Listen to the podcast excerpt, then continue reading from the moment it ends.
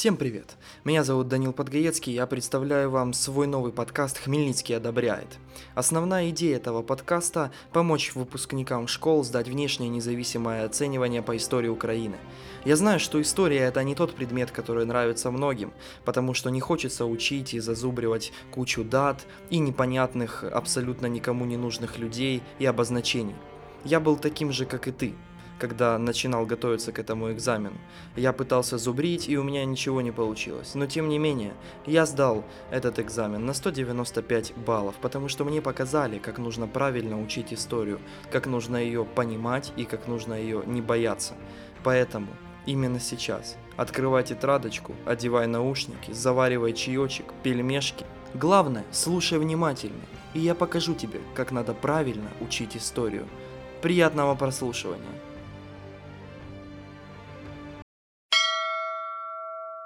Так, если ты уже сделал то, о чем мы говорили ранее, то ты красавчик. Открывай тетрадочку, делай глоток чаечка, добавь сахарку, возьми конфетку и погнали. Тема нашего сегодняшнего урока – это э, вступление в историю Украины, то есть ее начало, самые азы, и мы пройдем с тобой ровно половину древней истории Украины – это не так сложно, как кажется, не пугайся, хотя тема сама по себе не особо приятная. Дальше будет гораздо интересней, но и это мы попробуем быстренько проскочить, при этом понятно, сжатенько. Ну, поехали. Итак, что нужно знать? А, первое, конечно, это группы, значит, из которых мы получаем саму историю, это ее источники. Самые первые, это, конечно же, письменные, всякие там летописи, письма, их находят, это нормально. Вещественные, ну, тут, думаю, объяснять не нужно. И устные мифы, сказки, легенды, также языковые, например, там названия городов там старых, э, может быть, лесов, иногда рек. А, также этнографические, то есть это обычаи. И, конечно же, фона и фото. А, на самом деле, я считаю, сложновато название, можно просто аудио и кинодокументы, да, такие, прикинь, сидишь, смотришь такое чисто, а, просто отдыхаешь, как неандерталец охотится. Надеюсь, ты это записал. Ну, если записал, красавчик. Повторим еще раз. Письменные, вещественные, устные, языковые, этнографические, ну и кино и аудиодокументы. Дальше у нас идет периодизация истории Украины. То есть то, как сами историки определяют ее на большие разные куски. Самый первый – это древняя история. Ее временные рамки от миллиона лет до нашей эры до пятого века. Мой тебе совет, как быстрее сократить время в конспектах. Вместо до нашей эры в маленьких скобочках указывай минус, то есть это числа за нулем до нашей эры. Наша эра это плюс, это чтобы не запутаться. Далее идет средневековье, это 5, 5 век до 1569 года. Тут, собственно, все достаточно символично. 1569 э, это у нас образуется такая страна, как Речь Посполитая. Мы с тобой об этом еще поговорим и обязательно дойдем. Далее новая история от 1569 соответственно до начала Первой мировой войны. Это первый такой серьезный передел в мире и во всех странах. И новейшая то есть это время после Первой мировой войны до того, в котором мы с тобой сейчас живем. По определениям. Есть куча разных слов, которые тебе нужно знать из этой темы, но основные. Археология. Я думаю, тут как бы все несложно. Наука про раскопки. И антропогенез, то есть это процесс возникновения и формирования нас с тобой, то есть человека. Итак, давай с тобой рассмотрим самый древний из всех периодов истории. Каменный век. Его периодизация миллион э, лет назад и до трехтысячных э, лет до нашей эры. Это все до нашей эры. Самый жирный кусок просто древней истории. А, итак, основные, значит, э, чем работали мы, то есть наши далекие предки в то время. Камень, дерево, кости. Ну, как бы, что было под рукой, то и брали, да, убил жену, взял кость, э, пошел срубил дерево. Но не об этом. А, палеолит – это один из больших таких периодов, он также делится на подпериоды. Не волнуйся, дальше будет проще. Записывай, значит, палеолит, первый период каменного века, длился 1 миллион лет-12 тысяч лет до нашей эры.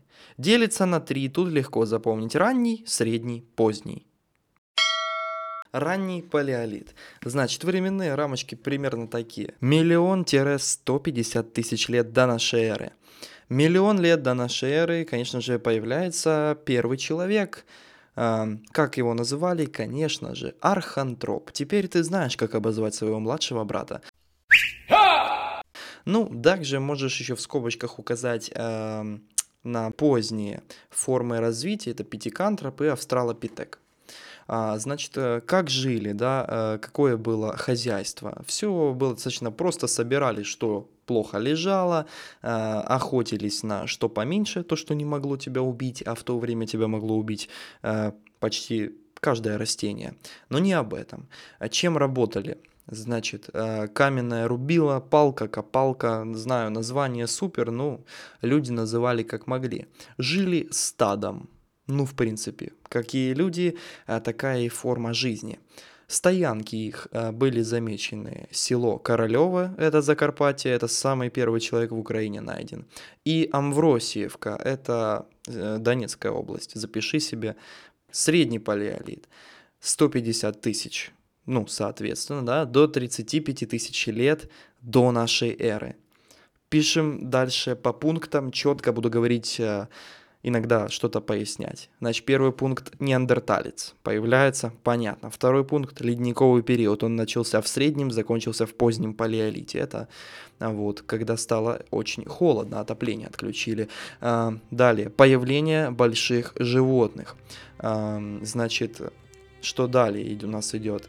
Они, значит, стали опять-таки снова все собирать, а также собственно, отбирать друг от друга, э, что назвали позднее э, формой привластничего господарства. Я иногда буду переходить на украинский, ты уж не обессудь, забываю слова.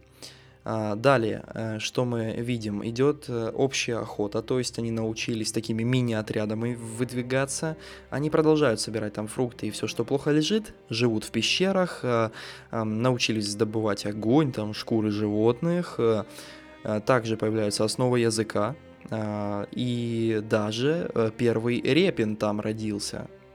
На самом деле, запиши, что это зарождается образотворческое, образотворчим искусство, то есть как бы искусство рисовать. Ну, это наскель, наскальная живопись, да, наскельні малюнки. Отже, різ... что у нас дальше идет? Орнаменты различные и, конечно же, религия. Тогда появились первые захоронения.